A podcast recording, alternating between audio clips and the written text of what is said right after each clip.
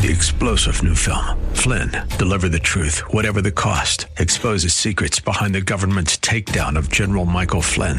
Flynn knew what the intel world had been up to. He ordered the first audit of the use of contractors. This set off alarm bells. He told the truth. He was the most dangerous person for Donald Trump to hire. They had to get rid of Flynn.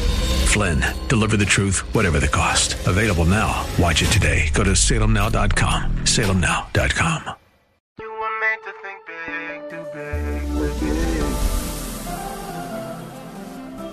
But tomorrow can be bigger. Just grow, let the word overflow, yeah. Live a life bigger than yourself. You're created for greatness. Live a life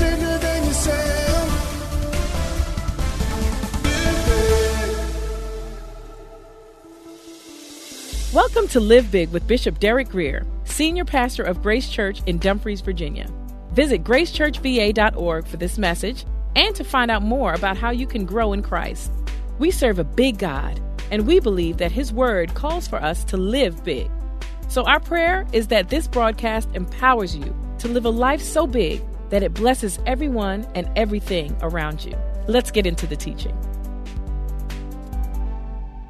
Father, I thank you for those that uh, are with me today. We're going to study the Bible together. We're going to dig into your word. Help us learn what we need to learn and grow in areas we need to grow.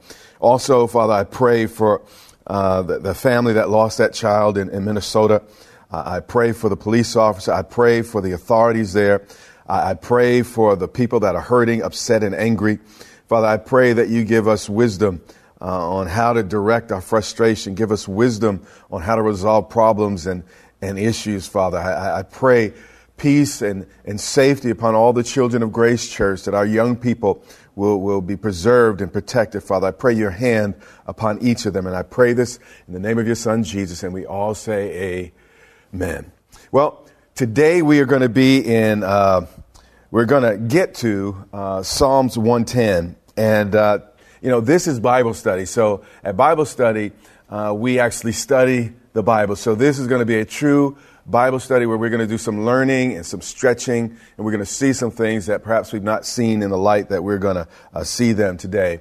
And Psalm 110 is one of the most frequently uh, quoted Old Testament uh, scriptures in the entire uh, Bible. Uh, it was in Jesus' mouth, it was in Peter's mouth, it was in Paul's mouth, and it was also in the writer of Hebrews' uh, mouth. In fact, uh, the writer of Hebrews devoted a whole chapter uh, to uh, what is written in the 110th Psalm. Now, why was this psalm so important? Because it focused almost exclusively on the coming Messiah or Jesus the Christ. And it begins in Psalms 110, actually before verse 1, right at the top. You have the New King James Version, it will say a psalm of David. So this psalm begins by identifying the author. Uh, and what's interesting is Jesus further validates what the Bible says with his own testimony. He says himself that David wrote this psalm. So David's not a mythological uh, person. You know, historically, you know, back in the 60s, people said, you know, David didn't exist. Uh, but then, you know, we, we found a little bit more proof, and, and now people can't argue that. And, but so many things in the Bible, people said, you know, it wasn't factual, didn't happen.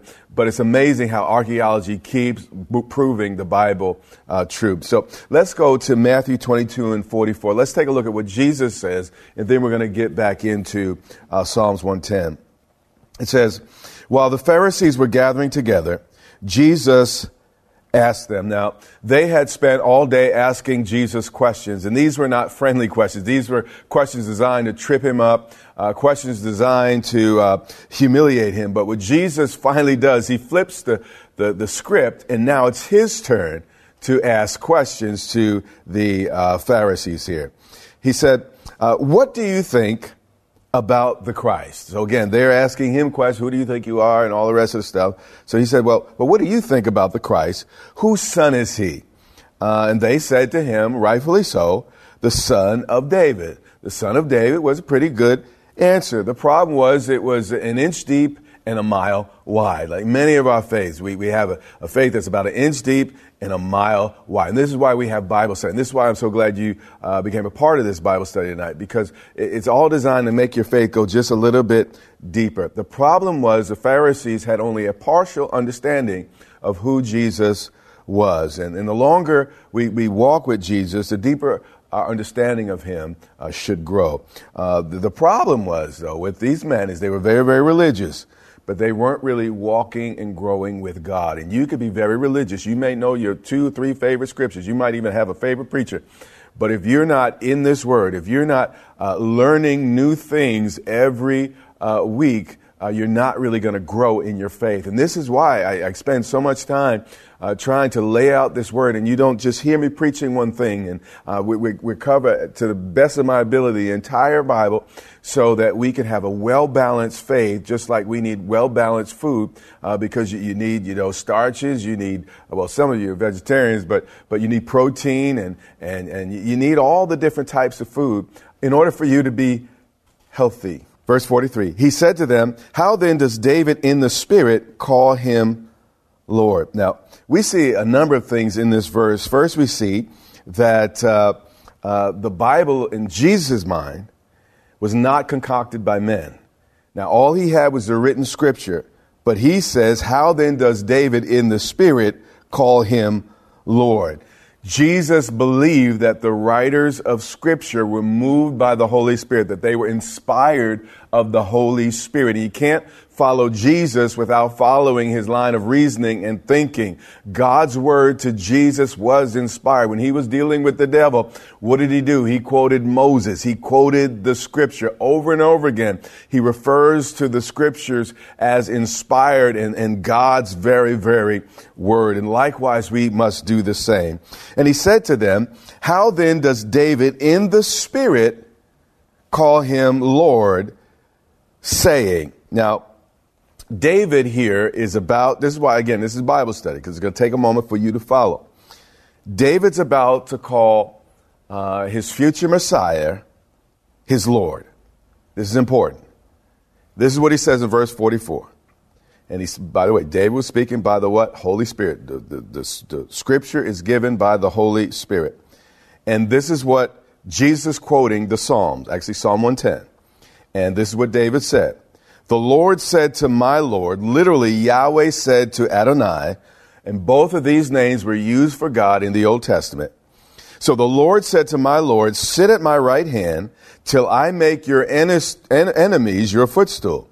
If David then calls him Lord, so who called him Lord in the 110th Psalm? David. So David was not a mythological person. David was a real person, flesh and blood, a real guy. So he said, if David then calls him Lord or the Messiah Lord, and by the way, no one could argue at this point in history that this was not a messianic psalm. So if David called the Messiah his Adonai or his Lord, the question Jesus asked the Pharisees who were uh, upset because Jesus kept uh, uh, uh, stating that he was, in fact, the, the, the, the Son of God and, and, that he had privileges equal uh, to God, um, he asks this question If David then calls him Lord, how is he his son? Meaning, the Messiah must have been or must be more than just a, a physical descendant of David. In fact, he's saying if David himself called the Messiah Lord, the, the, the Messiah must be superior to David. Because let's put it this way a uh, great grandfather does not call his great grandson Lord. Uh, typically, a great great grandfather doesn't call the great great grandson Lord, uh, son, uh, sir, sorry. So typically, it's the young uh, that acknowledge the older or salute the older or give respect to the older. But we see here that the Messiah who had not yet come was considered Lord to David. So, yes, Jesus is the son of David, meaning he's a descendant of David, but he's both God and man.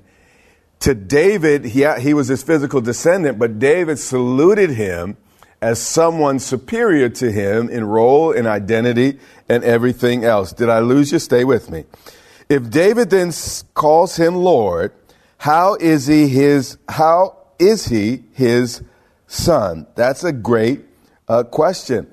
Uh, again, Jesus was of a higher rank, a higher order than uh, David. Uh, the Son of Man uh, became, well, better, the Son of God became the Son of Man so that men could become sons of God. God came down and became one of us. David recognized this. Although uh, Jesus was his natural descent through Mary, you know, Mary's genes, whatever part of Mary's genes that were in Jesus' body, um, that was from the line of David.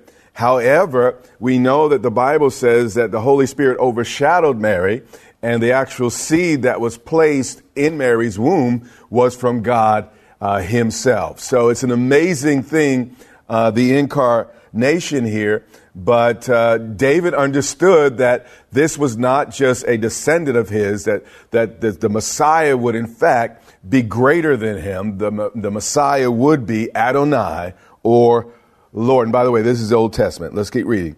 And no one was able to answer him a word. I mean, can you really successfully argue uh, the Bible with the author of the Bible? Can you really successfully argue the Bible uh, with the one the entire book was written about? And this was what they were trying to do when Jesus uh, pointed them to the scripture. And, you know, because they were upset because he was claiming divine prerogatives. He was like, listen, your own Bible, the one you say you know so well, the one that you say you're an expert in, your Bible speaks of me. And no one was able to answer him a word, nor from that day on did anyone dare question him any more. Jesus was a bad boy. Let's, let's go back now to uh, Psalms 110 and verse 1. All right. So David is writing, and he said, The Lord said. Notice the past tense. Now, David lived about a thousand years before uh, Mary gave birth to Jesus in uh, uh, Bethlehem. Okay? So, what we see here is that the Lord said, meaning past tense. So, this was past tense a thousand years before Jesus was born. The Lord said to my Lord. This was amazing because the Holy Spirit enabled David to hear a conversation between the Father and the Son somewhere in eternity past. Again, this was 1,000 years before Christ, and even then it was past tense, or at least before his, his birth. So Jesus must have existed before uh, he was born in, in Bethlehem. I want you to take a second to, to think about all that. And all we see all of this in the scripture. This is not uh, just something uh, that we believe in the New Testament.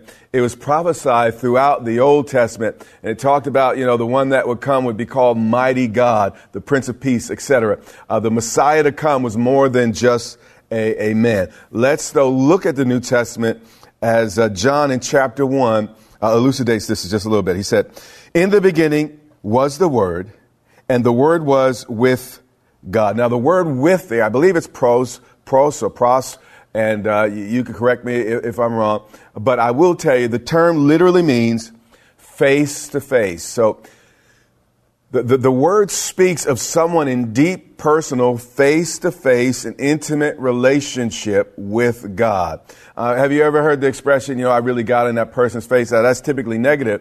But what it was saying was Jesus wasn't just kind of with God, meaning that he was somewhere else in the universe. No, he was up close and personal. He was literally in the face of God. In the beginning was the Word, and watch the location of the Word.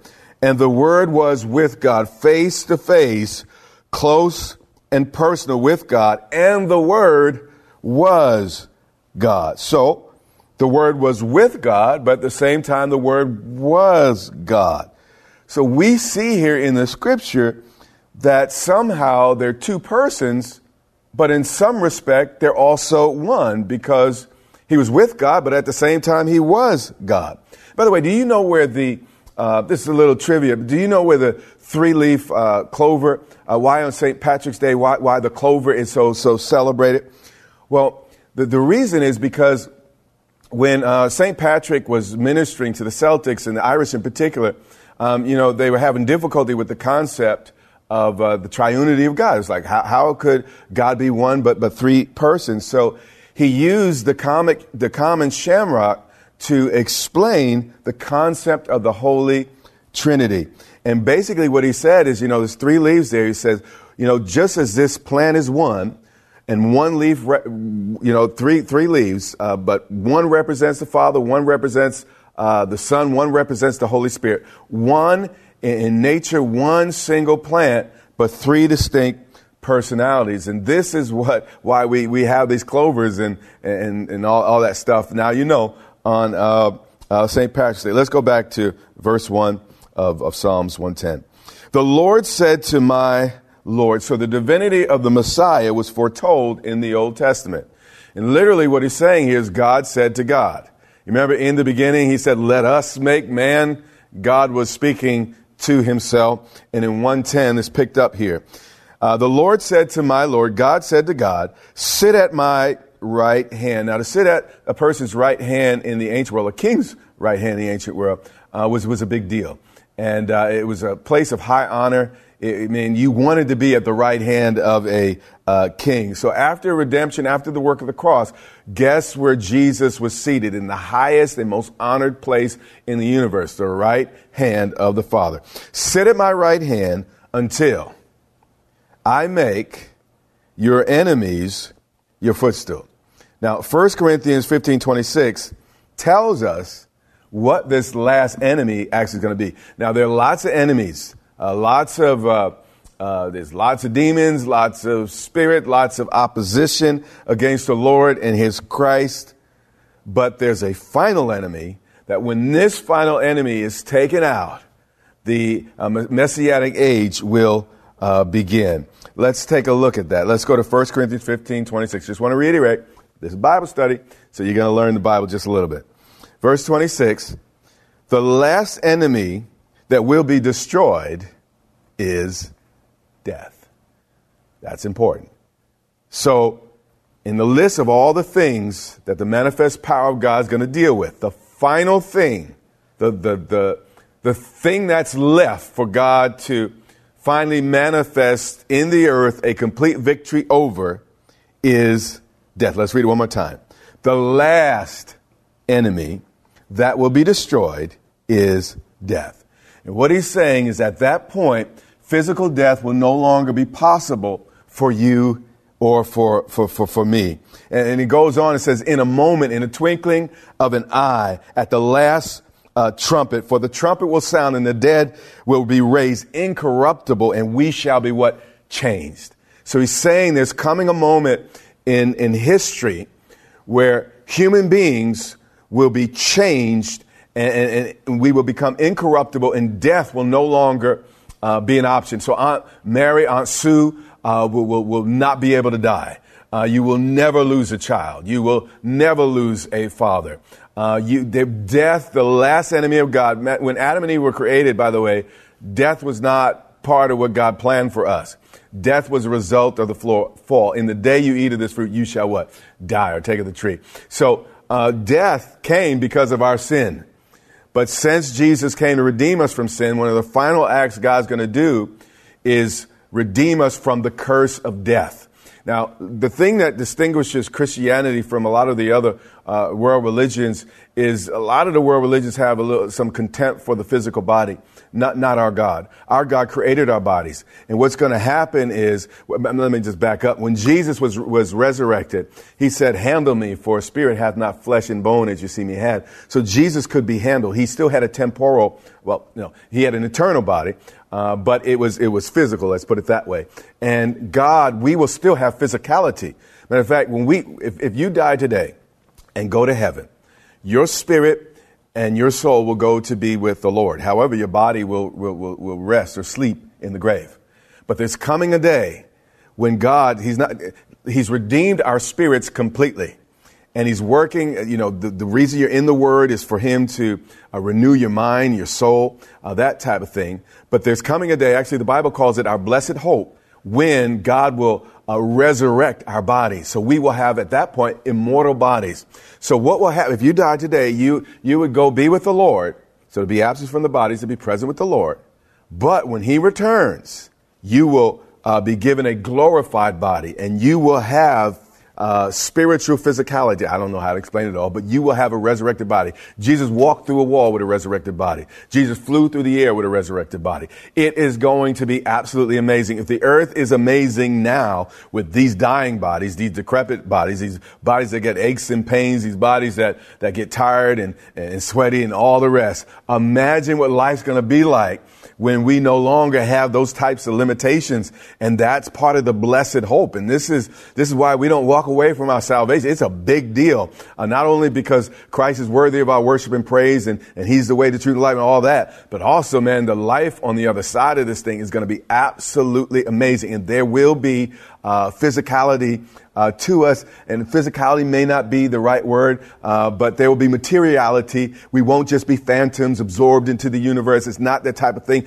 That's not what Jesus is talking about. He's talking about us having resurrected body. Let me read verse uh, 54 of uh, 1 Corinthians 15. So when this corruptible has put on incorruption, and this mortal has put on immortality, then shall be brought past the saying that is written, Death is swallowed up in victory. O death, where is your sting? O Hades, where is your victory? So this corruptible body is going to be changed and it's going to put on immortality and incorruption. Incorruption means there's no weakness, no, no corruption. I mean, something corrupt has been corroded and, and it's less than what it once was. Uh, so, you know, corrupted file is a file that's not like it originally was. But God is going to remove all corruption and we're going to be incorruptible. Um, it's, it's going to be absolutely amazing. But, you know, when we give our lives to Jesus Christ, the spiritual part is established. We are born again from above. We belong uh, to Christ in our spirit. But the final piece is the, our resurrected bodies. And, and that's why when, when Jesus comes, we, we, we, we're gonna, we, we're gonna be able to fly through the air and all that because we, we're not gonna have limitations. It's gonna be absolutely uh, amazing. Eyes haven't seen, ears haven't heard all that God's prepared for those who, who, who love Him. Uh, Revelations 21 and 4 says this, and I'm gonna get back to uh, Psalms 110. Are you learning? I hope you're, you're learning, and I hope I'm, I'm, I'm stretching some of your, your thinking here. And this is the promise of God. And God will wipe away every tear from their eyes. There shall be no more death. This is talking about when there's a new heavens, new earth. Just like there's going to be a new heavens and new earth, you're going to get a new body. It's amazing. Nor sorrow, nor crying. There shall be no more pain, for the former things have passed away. So it's going to be absolutely amazing. Uh, you know, you get a body and you get a body. I mean, it's going to be amazing what God does uh, when he returns. Psalms 110, verse 1. The Lord said to my Lord, Jehovah said to Adonai, Sit at my right hand, share all my divine authority. Uh, and by the way, this is why we worship uh, Jesus, because the Lord said to my Lord, uh, God said to God, Till I make your enemies your footstool. Now, kings at, at uh, in the ancient world, this particular time in history, uh, once they defeated a, an opposing king, what they would do is they would publicly do this. They would make the king lie down on the ground, and the conquering king would put uh, his foot on the neck of the king that has been conquered. That's important. So what he's saying here, um, matter of fact, we should we should show you a relief right here, and you'll see at the bottom of the relief a head under that king's foot. So there's coming a day when when all of God's enemies will be defeated, not only in the spirit realm, as they are today. Demons are defeated in the spiritual realm. That they have no victory in the realm of the spirit. And as we uh, uh, put our faith in Christ and, and use our authority, uh, there are things we can do uh, to, to, to stop uh, the adversary to operating in full measure uh, as he as he would, would like to. But there's coming a day again. It won't just be a spiritual victory or, or just exists or primarily exists only in the spirit realm, but the entire earth itself is going to be full of God's glory. And uh, the knowledge of the Lord is going to cover the earth as the water of the seas. And it's just going to be an amazing moment where the manifest glory of God. In fact, when you look at your Bibles, you're going to discover that we're going to, you know, if you die today, you go to be with God in heaven, but actually God's going to move heaven back to earth. Heaven, and I don't know if back to earth, but to earth. Heaven's going to come to earth and Jesus is going to rule from Jerusalem, and people will come to worship. It's going to be an absolutely amazing. This has been a special edition of the Live Big broadcast with Bishop Derek Grier, pastor of Grace Church in Dumfries, Virginia. We pray that you join us tomorrow as we continue this teaching. Our prayer is that this teaching from God's Word strengthens and inspires you to live a life bigger than yourself. So remember, you can access this message and much more for free at gracechurchva.org. And we also invite you to join the Grace Church family for service online by connecting on our website or on YouTube at Grace Church VA TV. That's our time for today. Until next time, remember, you have what it takes to live big.